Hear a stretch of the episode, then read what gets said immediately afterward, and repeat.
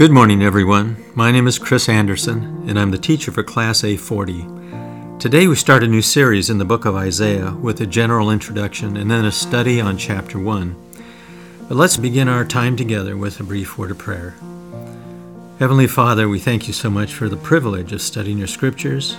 We pray that today you'll give us eyes to see and ears to hear and hearts to respond to what we read today in the book of Isaiah. We ask your blessing on our time.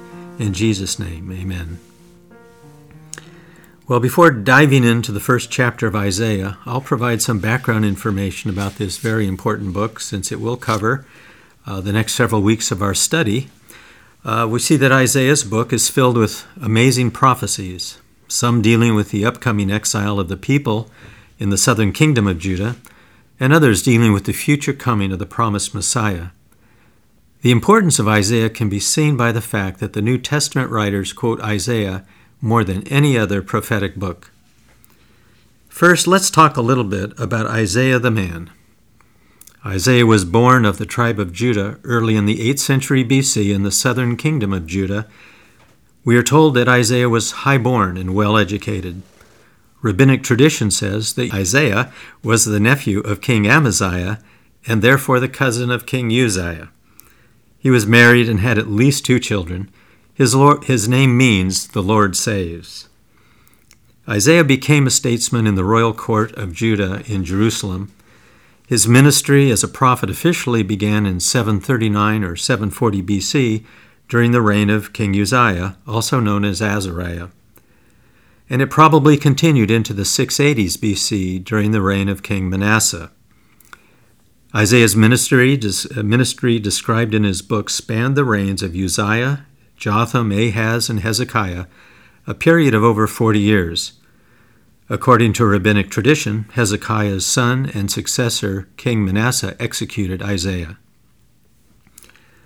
Now, the prophets Micah in Judah and Amos and Hosea up in the northern kingdom of Israel were contemporaries of Isaiah. So their books would be contemporary and dealing with the same uh, context as, uh, as Isaiah's book.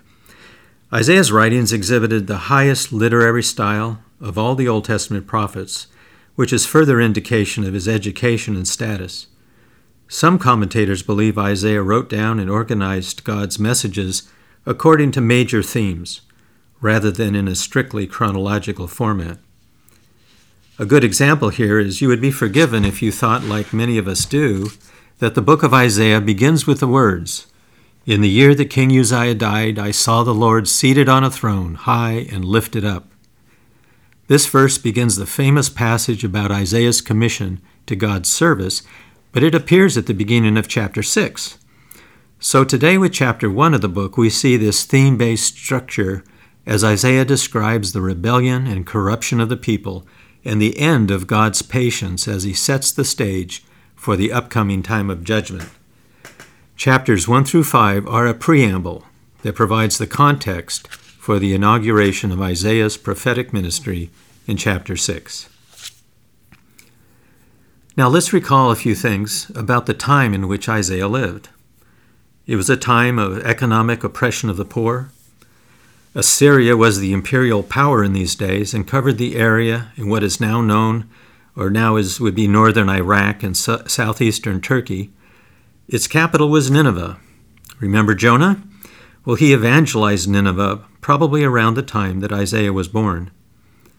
It was a time of military dangers, especially from the Assyrian Empire, which conquered Palestine during the 8th century BC. And it was about 20 years after Isaiah began his ministry that Tiglath-Pileser of Assyria conquered the northern kingdom of Israel. He dispersed the people throughout his empire, and the kingdom of Israel ceased to exist and was removed from history. About a hundred years later, the Assyrians would be displaced by the Neo Babylonian Empire. But it was a time of peace at the beginning of Isaiah's ministry, but the clouds of war were soon going to appear on the horizon and the time of peace came to an end with several international crises. Syria, also known as Aram, and the northern kingdom, also known as Ephraim, sought Judah's alliance to deal with the Assyrian threat. King Ahaz of Judah refused to join this alliance. Later, when the Edomites and Philistines invaded, Ahaz sought a treaty with Assyria rather than trust the Lord for protection. The area of western Palestine fell under Assyria's control during this time. Damascus fell in 732 and the northern kingdom in 722 BC. On the death of Assyria's king Sargon, Egypt encouraged Judah to join them in a rebellion against the new Assyrian ruler Sennacherib. Again, they did not listen to Isaiah and did not seek God's protection. Instead, King Hezekiah made an alliance with Egypt. Sennacherib invaded and defeated Egypt on Judah's soil, and Hezekiah was forced to pay tribute, and Judah remained a vassal state. Okay, well, we've looked at Isaiah the man and the world situation, so let's make some observations about the book of Isaiah. A key fact about the book of Isaiah is that it is heavily quoted in the New Testament. Only Psalms is quoted more than Isaiah. It shows the highest of literary styles of all the prophets. We see that Isaiah's favorite name for God is the Holy One of Israel. He uses this frequently throughout the book. The oldest manuscript discovered to date is called the St. Mark's Isaiah Scroll from Qumran, and it's part of the Dead Sea Scrolls, which have been dated to about 100 BC. Now, theologians divide the book in, of Isaiah in a lot of different ways. And for example, this is one two part division, where part one, chapters 1 through 35, are about God's judgment on Israel and Judah through the armies of Assyria and Babylon. And part two, chapters 40 to uh, 66, is, shows that God's judgment has been satisfied and the remnant now returns from Babylon. Another way to divide Isaiah uh, by some of the commentators is in three separate books. Number one, the Book of the King, chapters 2 through 37. Then the Book of the Servant, chapters 38 to 55. And thirdly, the Book of the Anointed Conqueror, chapters 56 to 66. And these titles of these books kind of give us some hints about what some of the major themes are going to be in Isaiah. So we'll look at themes now for just a moment. There are uh, at least six main theological principles or themes set out in Isaiah. The first one would be God is the Lord of history. Number two, God is supreme over idols. Number three, the promise of a remnant. Four, reconciliation by God of sinners through substitutionary atonement. Five, Zion will be restored. And six, the Davidic Messiah. In addition to these main themes, we also will come across several other themes, including uh, themes like God as the Holy One of Israel, themes of sin and judgment, the suffering servant, and also faith. And it's interesting to see that some of the commentators, because of this emphasis on faith, have called Isaiah the Paul of the Old Testament. And we can't leave this summary or overview without a, just at least one little piece of trivia. So, a lot of you uh, are fans of Handel's Messiah, and by my count, the Messiah uh, consists of 57 parts con- of singing uh, of biblical lyrics, and all of the uh, lyrics in Messiah come from the Bible. 16 of these were selected from the book of Isaiah. So, with this as our introduction, please open your Bibles to the first chapter of Isaiah, and let's jump in. Chapters 1 through 5 of Isaiah are the prologue or backdrop that illuminate the context for Isaiah's calling and the beginning of his prophetic ministry. These five chapters of Isaiah are filled with words of God's judgment, pronouncements of woe, the coming of wars, the destruction of the nation. But there are also words of hope. Now, I sometimes think of this verse as coming from uh, the book of Revelations or something. Perhaps you also remember it it talks about the promised future, and it says, They will hammer their swords into plowshares and their spears into pruning hooks. Nation will not lift up sword against nation, and never again will they learn war. This actually comes from Isaiah chapter 2, verse 4. So please follow along. I'll begin at verse 1 and we'll go through verse 9. The vision of Isaiah, the son of Amoz, concerning Judah and Jerusalem which he saw during the reigns of Uzziah, Jotham, Ahaz, and Hezekiah, kings of Judah. I'm going to stop here for just a moment to look at two words vision and saw. Now, vision and saw in the Hebrew are not used in the generic way we might expect. These words are used with these meanings.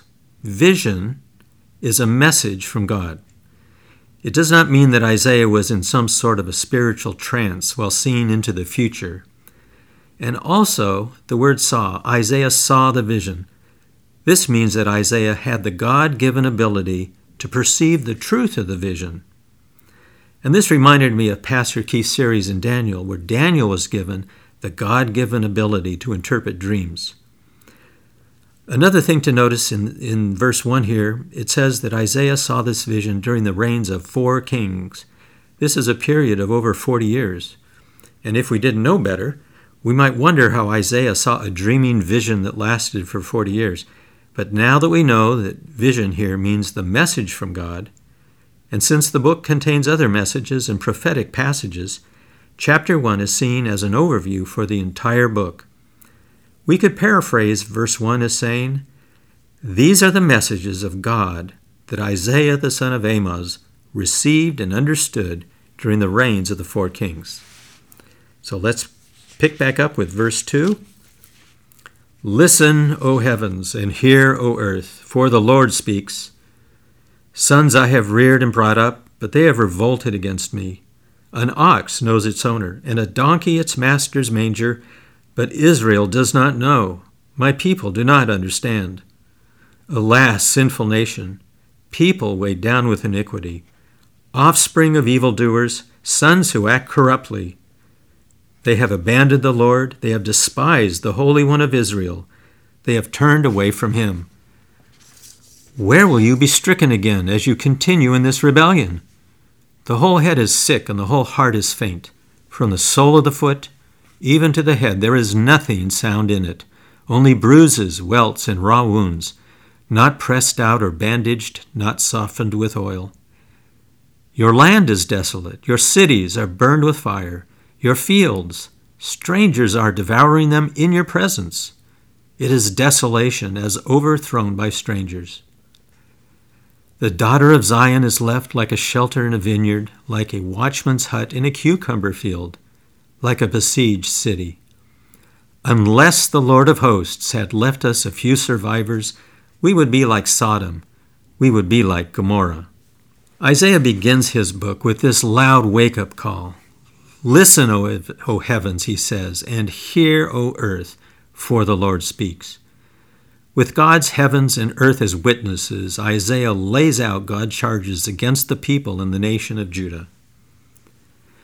The word listen here is the Hebrew word Shema, which for centuries have been used by the Jews as the title of the primary commandment of the Old Testament and their confession of faith. This is the same commandment that Jesus spoke in Mark chapter 12 when he was asked, What is the greatest commandment? Jesus replied with the Shema Hear, O Israel, the Lord our God is one Lord, and you shall love the Lord your God with all your heart and with all your soul and with all your mind and with all your strength. It is very important to remember that the words listen or hear, this uh, Hebrew word shema, means not only listen, but also obey. And as we will see in this beginning chapter of Isaiah, failure to heed the Shema is the great sin of Israel. The seriousness of this matter is quickly seen in the fact that God's very own sons are in active rebellion against their loving Father, who had redeemed them out of Egyptian bondage and entered into the covenant at Mount Sinai. The problem is further emphasized in verse 3 with the fact that my people, my chosen ones, don't even have the common sense of barnyard animals. Now, we don't want to miss this truth. It sounds a little funny, but it is true. Not knowing the scriptures, and not obeying the word of God leads to ignorance and loss of wisdom, and the people become dumber than an ox. These verses contain an indictment of the people's complete violation of their covenant with God. Just look at this list of crimes revolt against God, ignorance of the Word of God, So many sins that the nation is described as a sinful nation, and the people are weighed down and called children of sinners. Corruption, abandonment of God, despising God, turning away from God. This phrase, turning away from God, has the idea of turning their backs on Him and turning themselves back into people who are estranged from God. This is the concept used in the Old Testament for aliens and foreigners. Well, this is already a heartbreaking passage, and it only gets worse. The people's sins against their God have resulted in terrible consequences, and now Isaiah describes these bad consequences by attaching each one to something that had been a gift from God. For example, the first one, a holy nation. It's now a sinful nation. The nation that God meant to be holy is now a sinful nation and is sick from the top of its head to the bottoms of his feet. Another, a chosen and redeemed people. They're now a people weighed down with sin. Deuteronomy 4 6 tells us God planned for Israel to be a wise and understanding people. Instead, they're now a people of ignorance and without understanding. Sons of God, are now called corrupt sons. The word here is offspring, where offspring of evil is used. The word offspring is the word brood or seed, and it's, it's used in this context as indicating the offspring or the seed of Abraham, the offspring of the covenant, has now turned into offspring of evildoers. Also, the promised land is now a land destroyed by invaders and also the nation's glory is gone. The nation that was to be a light on the hill is now nothing more than a forlorn shack out in the middle of a field. The nation that was to be holy to the Lord and a beacon to the Gentiles can almost be compared to Sodom and Gomorrah.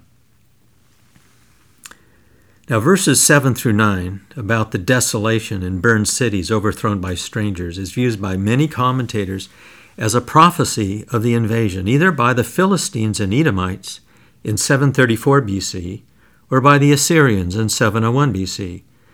But these verses also have a, are a very important metaphor describing the spiritual condition of the people of Judah. They're godless, corrupt, ignorant, sick through and through, like a landscape of utter desolation. Well, I wonder how often we consider the danger of the consequences of our sins. Are there even any some minor or tiny, as we might think of them, sins that we have not been serious about leaving behind or confessing to the Lord? We really need to ask the Lord to reveal these things to us. And I, recall, I remember David's prayer here Search me, O God, and know my heart. Try me and know my anxious thoughts, and see if there be any hurtful way in me and lead me in the everlasting way. But our loving God never leaves his people totally crushed and without hope. As we move ahead in verse 10, let's not overlook what God did in verse 9. Here is the promise of mercy, of redemption and preservation through the theme of the remnant by the words, The Lord of hosts has left us a few survivors. So let's continue now with verse 10. Hear the, Lord, hear the word of the Lord, you rulers of Sodom. Give ear to the instruction of our God, you people of Gomorrah. What are your multiplied sacrifices to me, says the Lord? I have had enough of burnt offerings of rams and the fat of fed cattle. I take no pleasure in the blood of bulls, lambs, or goats. When you come to appear before me, who requires of you this trampling of my courts? Bring your worthless offerings no longer Incense is an abomination to me. New moon and Sabbath, the calling of assemblies, I cannot endure iniquity in the solemn assembly. I hate your new moon festivals and your appointed feasts. They have become a burden to me. I am weary of bearing them. So when you spread out your hands in prayer, I will hide my eyes from you. Yes, even though you multiply prayers, I will not listen. Well, for a second time now, Isaiah says, here that word Shema, what the Lord is saying. In these verses, Isaiah describes the mind of the Lord that almost sounds like he does not want the people to continue with their ceremonial sacrifices and feast days. But verses 1 through 9 have given us the context for the Lord's anger. The chosen people are in rebellion, they're living in sin, they have abandoned the Lord who is their God. And as a result of all this, God says, I've had enough. I take no pleasure. You are only trampling my house. Your worship and offerings are worthless and an abomination to me. I hate your holy festivals. I cannot endure this. It's only a burden to me. You are wearing me out. So, after many long years of apostasy, idol worship, corruption, and oppression, it is no wonder that God is exasperated with his people. However, in their rebellion, the Jewish people continued to honor the outward forms of the sacrifices, offerings, and holy assemblies set out in the law. But their empty and insincere worship had become nothing more than formalism and legalism. The people were just going through the motions. This was mindless worship, heartless worship, with no intention of obedience. The people no longer responded to the reality of God. Well, let's dig a little bit deeper in verse 12. You'll see it says there, when you come to appear before me. In Exodus 23, we see that the purpose of the various holy festivals was for the people to come together and appear before the Lord. This is clear in chapters 23 and 34 of Exodus. And then in Deuteronomy chapters 16 and 31, we see this idea that, quote, three times in a year all your males shall appear before the Lord your God, in the place which he chooses. The phrase appear before the Lord can also contain the idea of to see my face. This points to a special aspect of worship where we lift our hearts to draw close to and, in a sense, see God. And, as written in Numbers, then, chapter 6, the Lord makes his face to shine on us. The people of Isaiah's day had lost this personal relationship with the Lord, and in their corruptness, the continuing acts of legalistic worship came to mean to God nothing more than the constant noise of many feet trampling my courts. We are compelled to ask what was the missing ingredient from the meticulous performance of all the law sacrifices, offerings, and feasts that kept their worship from being pleasing to God? Verse 13 tells us that their offerings were meaningless, gifts of nothing. In addition to these rebellious behaviors that we saw in the first nine verses, we see here the root problem is that the people no longer believed or lived the Shema, the great commandment. Later in chapter 29, God will make it very clear how godly worship becomes meaningless worship as he says in verse 13 of chapter 29 This people draw near me with their words, they honor me with their lip service, but they remove their hearts far from me. And their reverence for me consists of tradition learned by rote. And as I've thought about this verse, uh, Revelations 2, verse 4 comes, co- keeps coming to my mind. But I have this against you that you have left your first love. So here is the missing ingredient. The people's hearts had left, had abandoned their God. Even worse, verse 4 says that they, are dis- that they despised the Holy One of Israel. They no longer loved their Lord with all their heart and soul and mind and strength. And without this multifaceted love of the Lord, without our heartfelt involvement in the worship of Him, how can there be any godly motivation to obey Him? So Judah's situation should cause each of us to ask how sincere is our worship? Does a distant heart or a cold heart ever describe you or me as we come to Sunday worship? If so, let's return to the deep reading, the meditations on the scriptures and prayer. Psalm 1 promises refreshment and growth by streams of living water. Finally, verse 15 describes one of the terrible, terrible consequences of not returning God's love with our own and of engaging in hypocritical and wor- uh, worthless worship, we see that God turns his face away and no longer hears our prayers. This is a terrible thing to consider, but again, God, God does not leave us here without hope. So let's continue in verse 16. Your hands are covered with blood. Wash yourselves. Make yourselves clean. Remove the evil of your deeds from my sight. Cease to do evil. Learn to do good. Seek justice. Reprove the ruthless. Defend the orphan. Plead for the widow. The remedy for Israel's degenerated spiritual condition begins with these three commands to reform the people's spiritual lives. Stop doing evil, learn to do good, and to seek justice. Verse 16's first command is to remove the evil of your deeds from my sight. This follows the metaphor of washing and making clean by removing the dirt of evil deeds. Second, once cleaned, the people can begin to learn or relearn the doing of good things. This is a concept similar to Paul's teaching in Romans 12:2 where he said, "And do not be conformed to this world, but be transformed by the renewing of your mind, so that you may prove what the will of God is, that which is good and acceptable and perfect." Thirdly, in seeking justice, the people would be setting new priorities oriented around God's will. Again, as Paul said, that which is good and acceptable and perfect. Isaiah elaborates on seeking justice throughout Jewish society and sets out three more commands. He says, Reprove the oppressor, defend the orphan, and plead the widow's case. Now, these are classic commands found throughout the Old Testament and if you follow our news today, you know we still need them now. And notice how these three commands start at the top of society with the rich and powerful and reach down to the neediest, the destitute widow.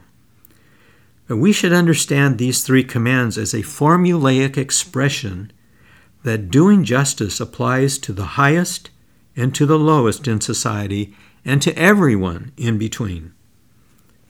So there is a remedy for the terrible condition of the people of Judah through returning their hearts to love of the Lord and to obedience of the commandments as memorialized in the Shema.